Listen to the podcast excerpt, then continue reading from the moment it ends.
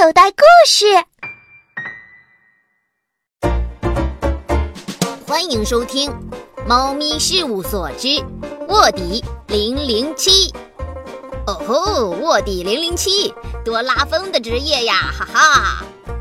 作者：桑尼·温迪，演播：小韩，由酷听有声数字出版平台出品。自从过了成年日，正式继承了曾祖父亮爪的野猫宅，我根本没来得及休息，就开始忙着找工作。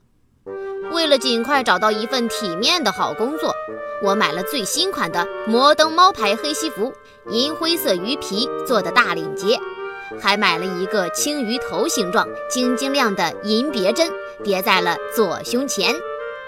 喵，这身行头。用掉我整整半年的零花钱，嗯，看来接下来的日子我只能吃快过期的鱼子酱涂干面包了。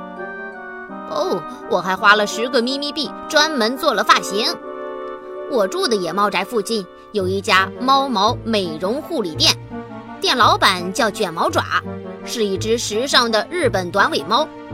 出门前，我特意找他来帮我打理脑袋上的皮毛。卷毛爪很敬业，他先用梳子帮我使劲儿梳了头。哎，他的力气真大呀，像用银叉子剃鱼刺。喵，我的头皮疼极了。卷毛爪对准我的左耳朵大声说：“亲爱的福利士，忍着点儿，你顶着一头打结的猫毛，是找不到一份好工作的。”嗯，好吧，为了找到好工作，我决定先忍着点儿。卷毛爪又开始帮我梳理背上的皮毛，他的力气真大呀，像用餐刀去切刚出锅的鱼排。喵，我疼得眼泪都快流出来了。卷毛爪对准我的右耳朵大声说：“长着一身皱皱巴巴的皮毛，也找不到好工作，对吧，福利士？”嗯，他说的没错，看来我还得忍住。最后，卷毛爪开始拉起我的尾巴，帮我猛吹上面的皮毛。它的力气真大呀！我一下倒立起来，像被猫咪抓住的小老鼠，难受极了。不过，为了找工作，我决定坚持到底。喵！还好它用的是进口的劲霸猫咪牌电吹风机，很快就吹好了。最后，卷毛爪对我说：“好了，你可以出门了。”相信我，福利士，只有笨蛋猫才不录用你这样的天才。嗯，我照了照店门口的镜子，除了全身骨头疼的要散架，嗯，总体看来，呃，喵，我变成了一只皮毛蓬松光滑、体面漂亮的猫咪啦！喵，嗯，最近为了找工作，我忙极了。第一天去面试，我穿了笔挺的黑西装出门。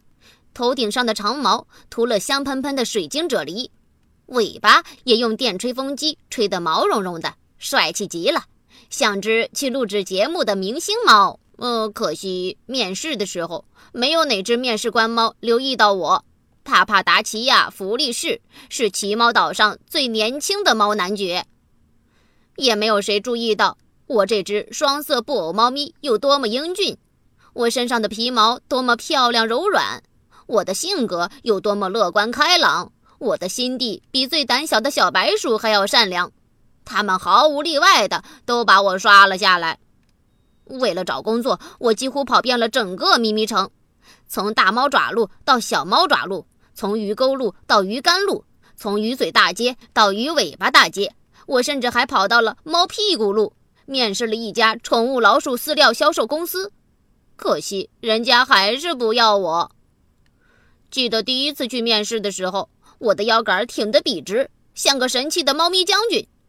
可是屡战屡败以后，现在的我已经弯起腰，弓着背，像只刚被捉到的猫小偷，丧气极了。记得第一次面试，我应聘的是总裁特别助理，感觉我的水平比无所不能的公猫奇卡湖低一点儿，比三百年一见的天才猫咪高一点儿。后来，我的眼光不断的下降，开始应聘低一级的职位，低两级的职位。我先后应聘了总裁司机、呃，宠物商店护理猫、商场保安猫。现在哪怕是给老鼠看大门的工作，我也愿意去试一试。呃呃，最近天气越来越冷，为了不弄皱贵得要死的西服，我只好在外面披了件风雪衣。后来温度更低了，我不得不裹上鼓鼓的羽绒服。十字路口的交警猫咪克莱尔都认识我了。他说我穿上一本正经的西装，活像卖保险的业务猫，心急火燎地去推销猫身保险。妙妙，我可没时间和他开玩笑，继续来回奔波在找工作的路上。要知道，离开妙鼠岛时，我答应过白鼠米粒和卷尾翘尾这些小老鼠们，要做一只自食其力的公猫。犀利姨妈离开我家时，我也对她发过誓，要尽快开创自己的事业。总之，我布偶猫福利是一定要说到做到。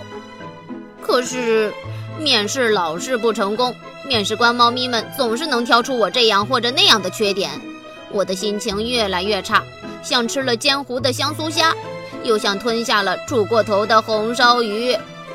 焦虑、迷茫似乎笼罩了今年的冬天，冷风吹走了我皮毛的光泽。也吹红了我水汪汪的圆眼睛，唉，不知道还要等多久才能找到一份工作，从一只无事可做的家猫变成一只能干的职业猫咪。为了给自己加油，我想到一个妙极了的办法，哈哈，真是妙极了！每天一大早，闹钟一响，我从暖烘烘的被窝里跳起来，洗完脸，刷完牙，来到大门前。从大门上的信箱里取出邮递猫送过来的信，然后迈着猫步踏上了二楼。到了洗手间，我站在镜子面前，拆开信封，拿起粉红色的心形信纸，大声对自己念道：“亲爱的弗利士先生，万分感谢您对我们公司的垂青。您能到我们公司工作，是对我们最大的信任。”我们感到无比的荣幸，比打败了最厉害的野狗海盗还要骄傲。要知道，像您这样才华横溢、相貌堂堂的年轻公猫，高贵体面、充满智慧的猫咪绅士，一直都是我们公司最渴求的天才。请以猫咪跳墙的速度到我们公司上班吧。我们渴望您的到来，就像热爱刚钓上来的大鲜鱼。备注：为了表示我们的诚意，您在来之前请电话通知我们，我们的老板将亲自带领全体员工提前到门口列队欢迎您。奇猫岛排名第一的五百强公司总裁比尔超级发达猫。啊，终于念完了。嗯，我用鼻子嗅了嗅这封昨天自己寄给自己的信，似乎信封也能给我无穷的力量。哦，妙！我对自己说：“福利士，重新鼓起勇气，拾起被面试官猫咪踩碎了的自尊心，马上出发吧！”哼，我用我的猫牙发誓，今天一定能面试成功。